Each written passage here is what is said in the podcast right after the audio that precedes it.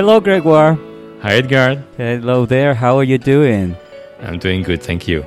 How are you doing? I'm doing pretty well. And here we have another colleague of ours. Hello, Tennille. Hi, guys. How's it going? Good, thank you. How are you doing? Great. It's nice to be here. Wonderful. Welcome. Thank you. So, Edgar, what are we here to talk about today? Today we are recording a podcast with our colleague Tennille on how to start our own practice. So this is a conversation and discussion of the things that we need to keep in mind as we create and develop build our practices. I have the unique experience of going from New York City practice to opening a practice in the Midwest in Missouri. So, very different ways of operating, very different ways of working, and there are some major differences that I've found going from one experience to the next. Usually, we come from the New York centric experience. Today, we have Tennille, who is in the Midwest of the United States, and we are aware that other people listen to us from various countries around the world. So, we just want to understand that what we do in our own practices here might not work in other places, and we want to listen to what other people are doing elsewhere. We're going to try to bring out some points who might be interesting in general. If you have any questions, comments, please let us know. I think it's very important in psychoanalysis to always keep in mind that our practice differs depending on where we are practicing. If you have very different experience and things that you think we didn't bring up, let us know and we will try to bring that up in a, following podcast. This is Edgar Francisco Danielson. Hi, my name is Tennille Blair Neff. And this is Grégoire Pierre. Welcome to Discussions on Psychoanalysis.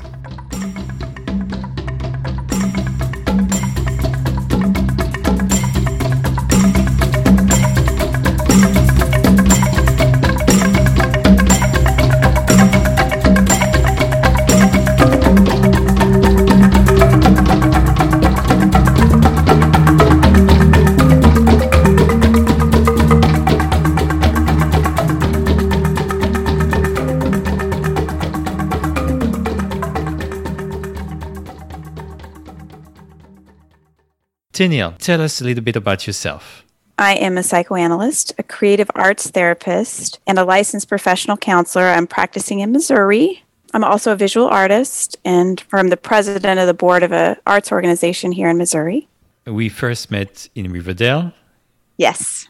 And more specifically after that at NPAP. Did you practice already when you were in the Riverdale in New York? Yeah, I had a practice in the Bronx, actually in Riverdale, and I had a mm-hmm. small private practice in Manhattan with the Institute when I was in New York. I started my practice here probably about, I guess it was eight years ago. Went by fast. Yeah, it's been a while. Eight years ago already? Yes. Oh my goodness, we're getting younger and younger, all of us. that's my story. I'm sticking yes. to that. okay. Wow. I feel my age these days.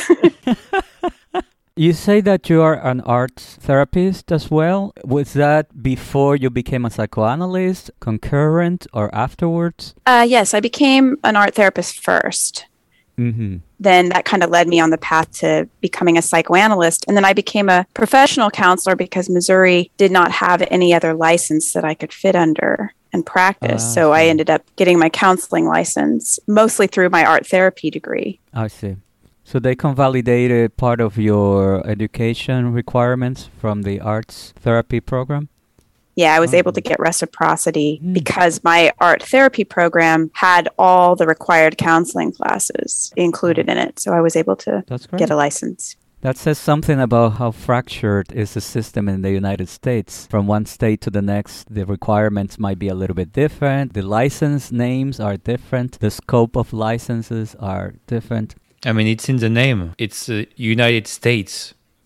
It doesn't even have a name on its own. it's a description. it's a bunch of states united. Yeah. how united? Uh, that's a different question. Yeah. we could do a podcast just on the process it took me to get licensed in Missouri. But let's start today's podcast on how to start one's own practice.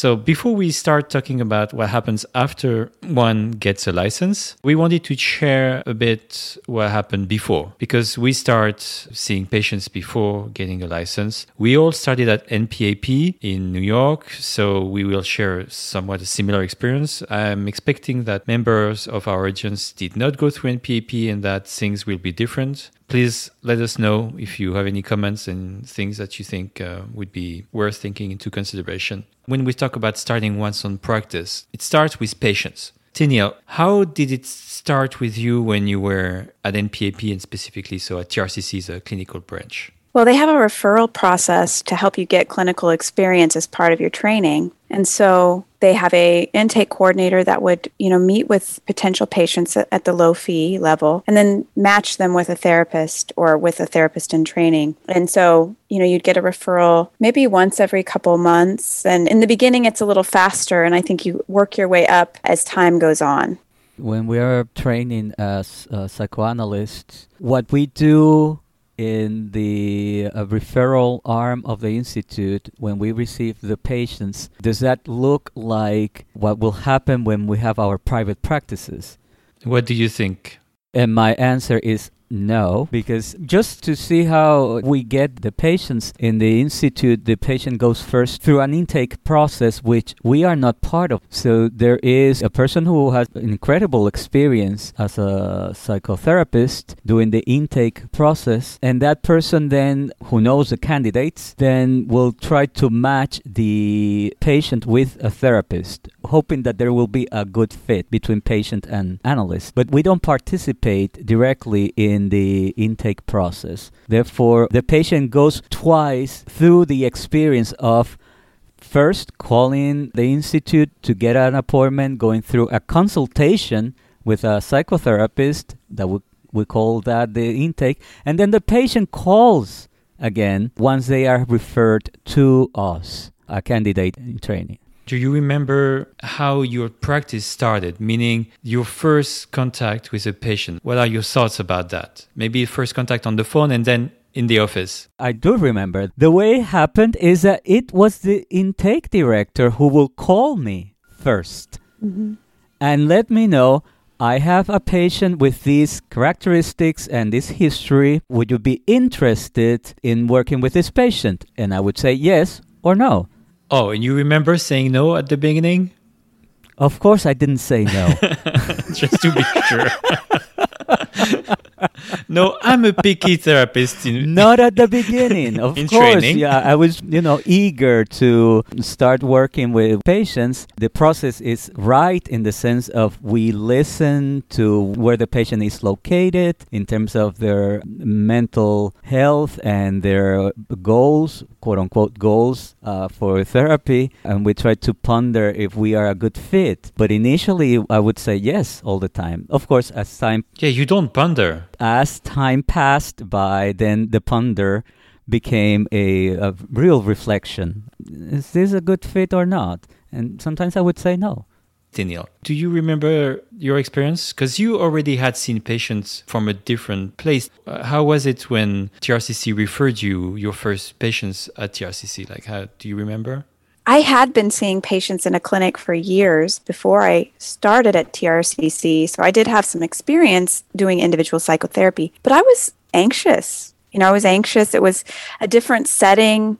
In some ways, it was more formal, and other ways, it was informal because working in a nonprofit organization which is what I did before TRCC, it's very institutional, very clinical. And there's kind of a warmth to starting a practice, even at TRCC. And at the time, we were in a building that was like a beautiful brick building on 13th Street, and it had a mm-hmm. real warmth to it. That did change somewhat later, but the stakes felt higher. It felt like you're more in charge of yourself even though the institution was there to support you, I remember feeling anxious about it. I remember, in fact, I began supervision before seeing patients. I made that decision because I guess I needed someone to help me contain my anxiety. Um, yes. Um, I would recommend that. You can talk with your supervisor about what about the first time that you are going to see a patient? What do you do? What do you say? So sometimes there are a lot of questions that it's better to explore before, way before seeing patients. I did that. Yeah. Gregor, you had been a psychotherapist in France and then you came to continue your training here in New York City. How was that for you to start seeing patients and build your own practice here in the city? Well, it was a relief. I had been training with only uh, classes for, I think, a year, a year and a half, and I was so done with it. I really wanted to see people, and I remember that it felt that all of a sudden I was back into a position that I was more comfortable with. Uh, being only a student, I think I was completely done with, and it felt good.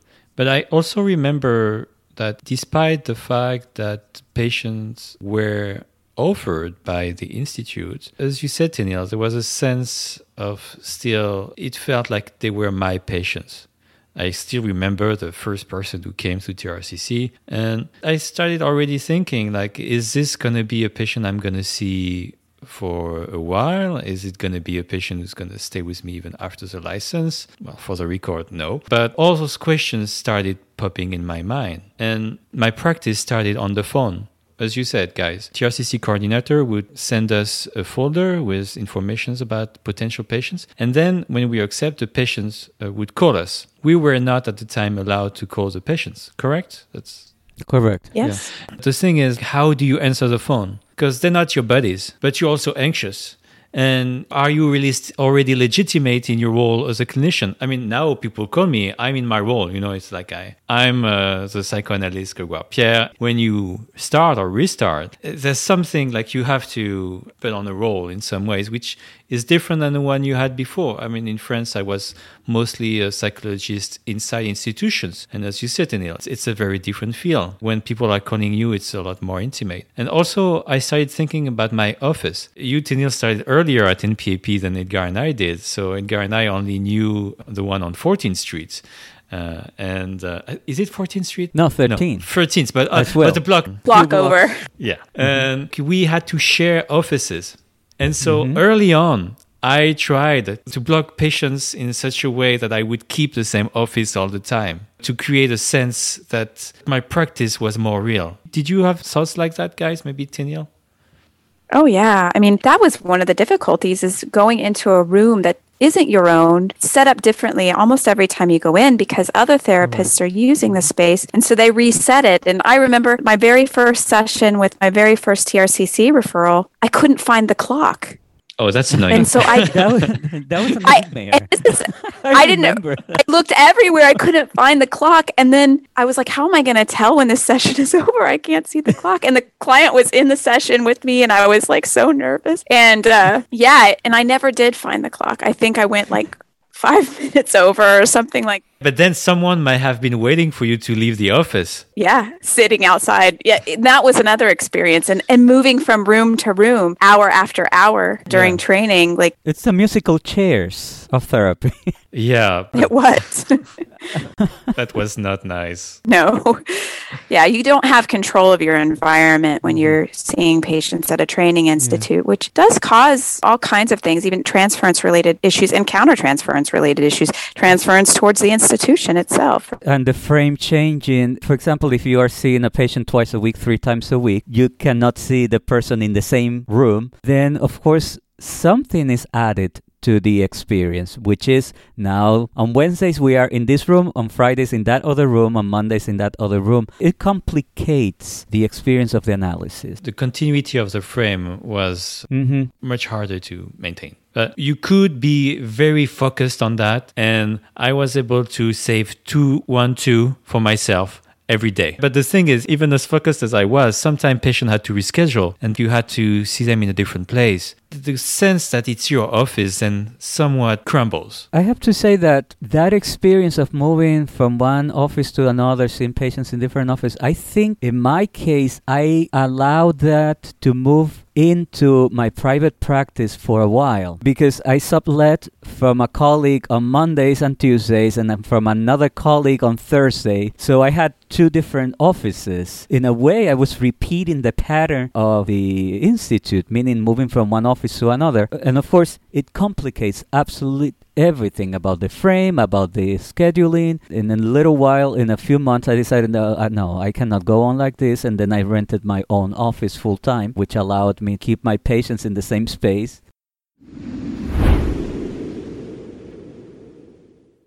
The transition to what happens after we get the license. There's also the question of the fee determination. As a reminder to our listeners, there is a very long podcast on fee determination, the first one. So if you want an in depth discussion about it, before you have your license, one of the main difference is that you cannot determine your fees at all. You can't even decide whether you're in or out of network. Did you guys start thinking about it before your license? How did that happen? How did you construct this part of your practice even before you were able to set the fees? You know, for me, this was one of the most anxiety provoking parts of a practice. And, and it still is today, like the fee setting, fee determining with patients. And I think training and the structure of the Institute kind of let me have a pass on that. And I had to force myself to think about it. And I had to really work hard when the time came for me to start raising fees and when the time came for me to transition from the institute to my own practice like i had to be so thoughtful and i had to push myself very hard with the help of supervisors to really raise that fee and uh, you know, and especially, you know, I came from the nonprofit world before that where everybody's impoverished and struggling. So working with people who could pay a higher fee was a big transition for me as well. It resonates with me what you're saying, Tennille.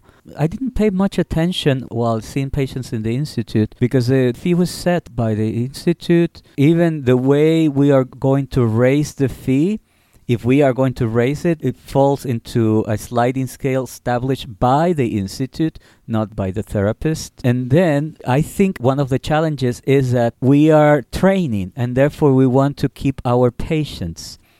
And there might be uh, resistance to increasing fees even within the sliding scale of the institute because we are concerned about losing our patients. So all of that gets in the mix.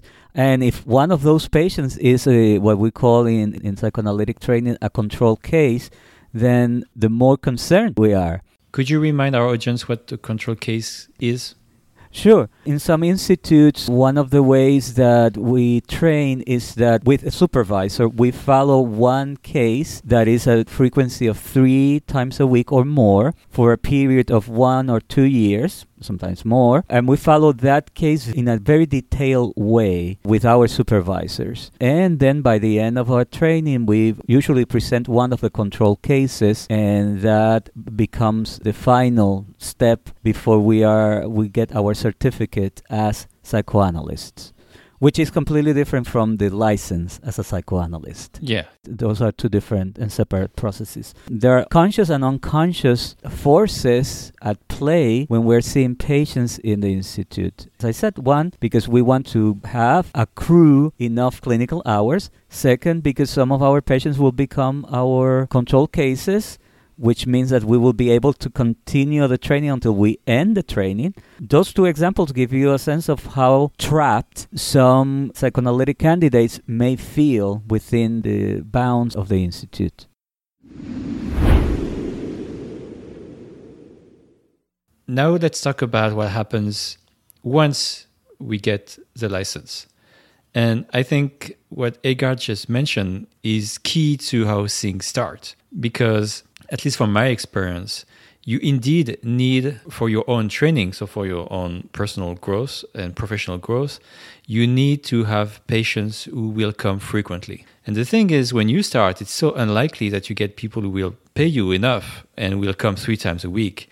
And so you end up uh, having a conflict between accruing hours for your final case and therefore to become a member of your institute, and also the fact that you need to sustain your, your life. I know that in my mm-hmm. case, things happen abruptly because once I get the license, even if I had talked about it with all of my patients before and discussed with them fee increase that at the time, I think most of my patients were paying $30, 35. and I would ask them, depending on actually what they earn, uh, if they could pay maybe 60, 70, which is still, especially New York, kind of low. And I think half of my patients left I mean, that's a hypothesis I created for myself that some patients could not tolerate that all of a sudden their therapist, myself, had moved to a different position. Because you see them, they're poor, you're poor, and then all of a sudden you are in a position where you can be established, you have more symbolic powers, even if you're still exactly the same. And I'm guessing that's part of why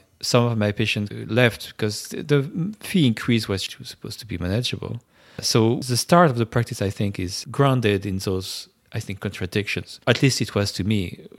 Tennille, how was it for you? I kind of started my practice abruptly. I did have another license to work under, which was good, but I did something kind of unique that I don't think a lot of therapists do. I was living in the Bronx and I decided to open a private practice in the Bronx while also maintaining the one in Manhattan at the Institute. And I took out a small business association loan. Oh. Mm-hmm. Which gave me a little padding to quit my day job. So I did a little bit of consulting work at a college supervising some candidates in their graduate programs. But really, I had my patients at TRCC and I received this loan, the Small Business Association loan, because I lived in an area that didn't have a lot of clinicians working. So that really helped me establish. So I didn't have the same pressure to hurry up and raise my fee to afford rent, which I think is what a lot of analysts get into is that once you get your license and you have to get an office space, your expenses go up really fast. Mm-hmm. And there's a lot of them.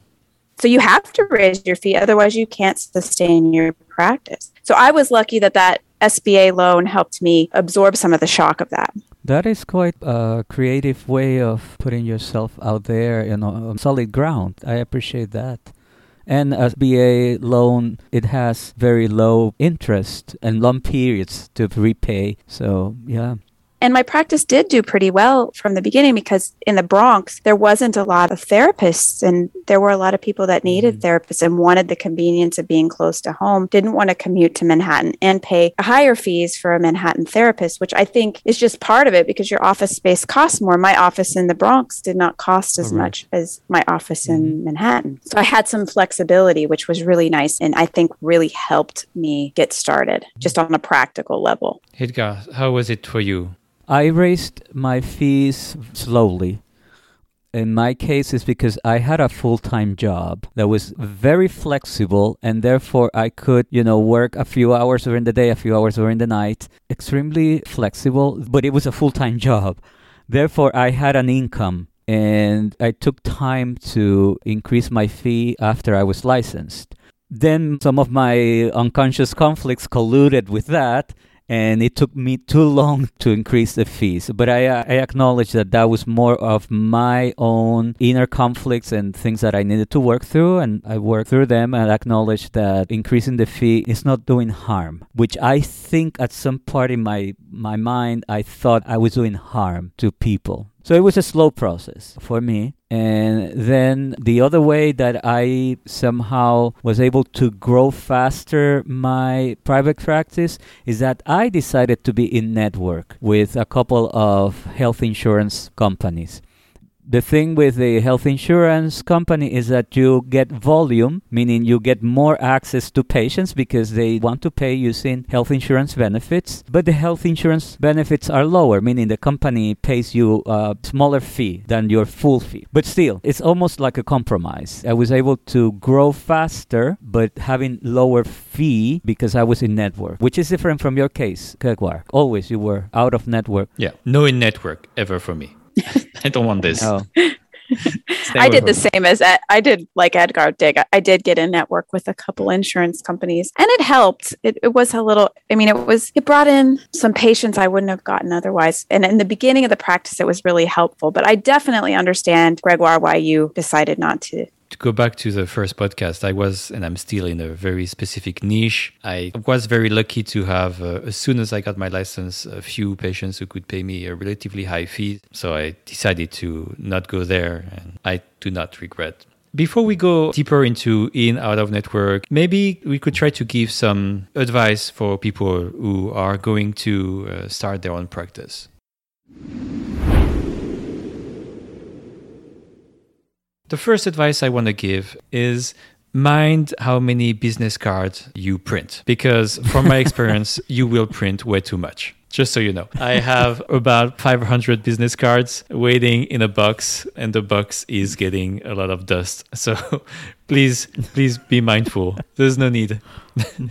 really. Mm-hmm. I think we have this sense at the beginning that we're going to spread everywhere. Um, you might not. Just to add on that, what you're saying, I think that is connected to a fantasy that uh, we're going to grow our f- practices faster than other people. So for some reason, we believe that that's what's going to happen. We have some magic, whatever, that will make our practices grow faster. In terms of, of advice, I think having a space that you can control is extremely, extremely important. Let it be a small space uh, let it be a home office or something that you can rent from an institute, for example, but you can control that space. It's extremely useful because then you have more leeway in terms of scheduling. Then you're offering more options. People who work during a, a nine to five can only see you after five, or people who have a flexible schedule because they are students, they can see you during the day. But if you don't control your space, then that will limit the possibilities of offering more options to your patients. In terms of advice, Gregor, I agree about the business cards. I have way too many and I never use them. and also, I think two things I've learned over the years in both New York and in Missouri practice is you know having a network of people that you connect with. And that's one of the things the institute is good for is that you make a lot of connections with colleagues and you're in supervision with people and I think supervision groups as a clinician are beneficial in so many ways, but just being able to refer to each other and trust the person you're referring to and they refer back to you, that there's a trust in that person's work is quality. Sometimes you want to believe it and you find out that the person that you referred to wasn't very good. Yeah, it happens. Is a bummer. but I think in a supervision situation, you kind of know how people work and they know how mm-hmm. you work and they know if they like it or not. Mm-hmm. And if they like it, they'll they'll send people your way. And I found that to be true. I had a couple really great colleagues in New York City when I was practicing there that referred to me a lot. And that was so helpful.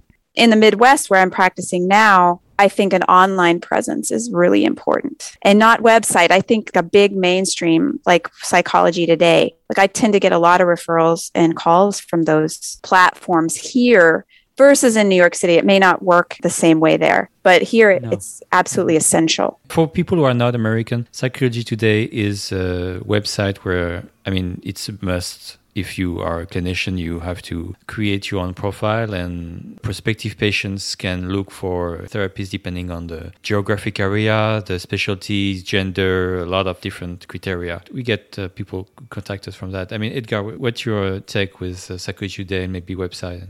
I am in psychology today. I think it's not very helpful in largely dense areas like New York City because, you know, if you put my zip code, there are probably like 5 million therapists, I'm exaggerating, in that zip code.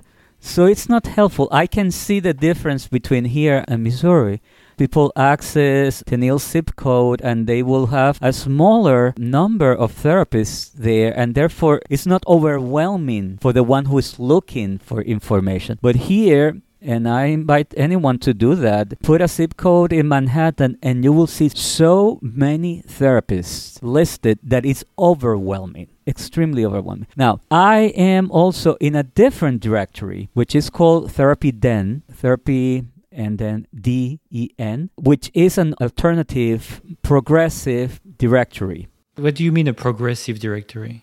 What I mean by that is that they are not shy about putting the criteria like polyamorous relationships saying queer. They're not doing that in Psychology Today? They are not famous for that. In fact, Psychology Today, if you look at, at the magazine of Psychology Today, the number of models that are people of color and not women in a sexy position are almost non existent. So that tells you what is the focus. Because you're watching Psychology Today magazine, you open it. Do I? I of course it gets to my PO box. I know, so and then I, it goes in my it, trash bin. Here recycle, it is, and it goes. To I recycle. recycle. and it goes to recycling. Um, I mean, I try, I now, try from time to time to read it, but man, it's very difficult. Yeah, I'm trying to put my money, so to speak, and literally also, in this directory and other directories that cater to people who are more on the margins. Okay. People who are looking for someone who y- they can have a conversation about, well, as I said, kinky sex or polyamory. You feel like psychology today is more prude. It seems to me that it's too sanitized. That's one thing. But the other thing is, I think the magazine, the way they portray women and the lack of people of color speaks volumes to me. So I just want to make the distinction that there are other directories that cater to a different demographic and that might be very helpful. I get people that come from TherapyDen, that other directory I mentioned, and when they are looking for a therapist, they want, uh, let's say, not my case in this particular situation, but they are looking for a non binary therapist. While psychology today will be more restricted about gender identities. Yeah, and uh, so and then there's a question of uh, one's own website. Were you saying, Tennille, that you think in rural area the w- one's own website is maybe not useful? I think it's useful if people want more information about you, but I find that really in the Midwest, not very many people know about psychotherapy and especially about psychoanalysis. Like I am the only psychoanalyst in like a, my whole area. So if they want to know more about you, then they can click on your website. But I think most of the people that are looking, they do a basic Google search.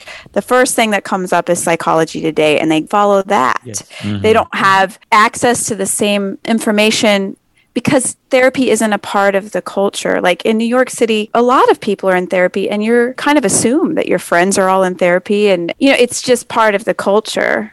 Here, people think if you're in therapy or you're seeking help in any way that you've got a problem like the idea of just knowing yourself Unlike them. Yeah knowing yourself more deeply seems like a waste of money like it like how will somebody help Yeah. me know myself more deeply like there's just a huge difference in the way therapy is thought about here And how do you deal with that? How do you approach people? How do you present yourself as a professional knowing those constraints?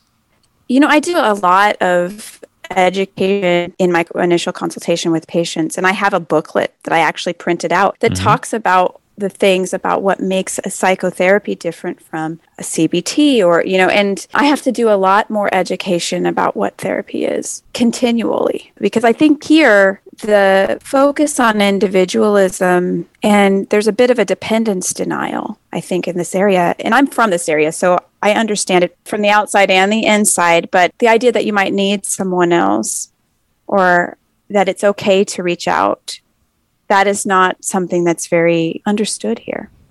And it mm-hmm. does create a lot of challenges for me practicing. People think they can come to two sessions and be cured. And Oh. Yeah. you know, after a couple months, you're like, well, I've been coming to this therapy for three months and I'm still having this problem. There's kind of this idea that talk to somebody and then it'll just go away. I'm generalizing. Not everyone is like that, but a lot of people mm-hmm. do struggle with the basic concept of psychotherapy here. And in the way you put yourself out there, how do you think about that in terms of the way you message your clinic? How do you approach advertising, to put it simply?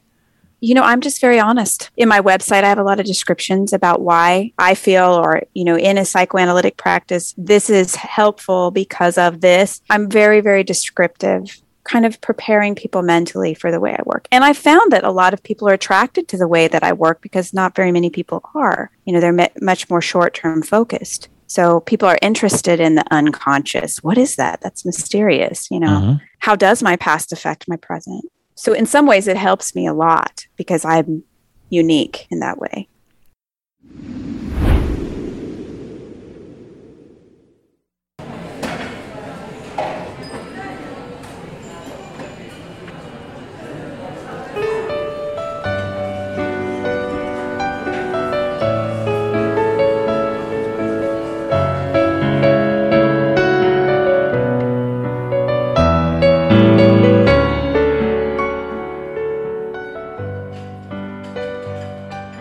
I guess this is it for today. Our first podcast with Daniel, and thank you for listening. Come back next month for the second part. If you like the podcast, give us five stars. Otherwise, uh, don't give us any stars. Don't even vote. Don't even give your opinion. Until next month, Bye bye. bye.